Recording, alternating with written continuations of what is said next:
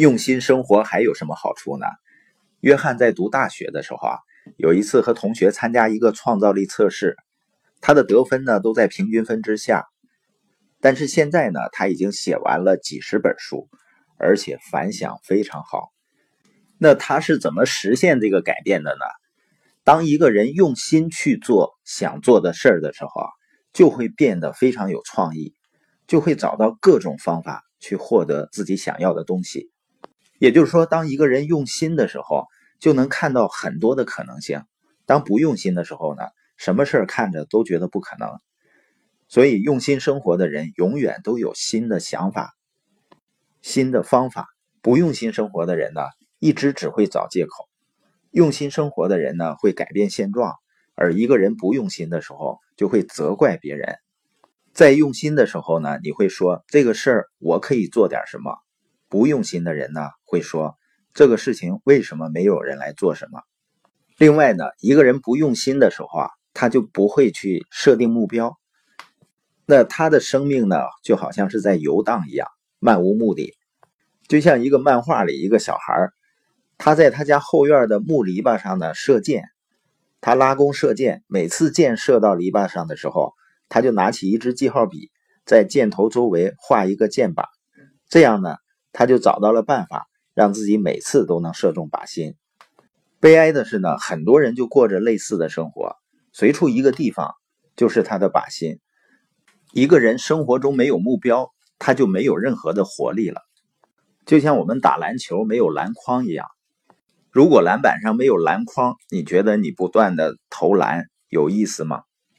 生活中的很多事情都是这样的，一个很有意义的事情。他都需要以一个特定的目标来驱动，并且呢，用行动坚持到底。结婚前呢，人们都会努力赢得爱人的心。约会的双方呢，往往都十分用心的去追求对方。我们努力呢，把每次跟对方相处的机会充分利用起来。为了让对方开心呢，去做很多额外的事情，用不同寻常的方式去做。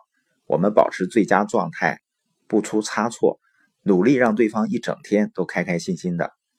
悲哀的是呢，很多人婚后就把那份用心给丢掉了，把注意力转移到别人身上了。这样呢，双方关系就开始走下坡路了。有的时候呢，我们关注的东西可能偏离正轨。比如很多人呢，他努力的工作去创业，他是为了家庭，为了让生活更好。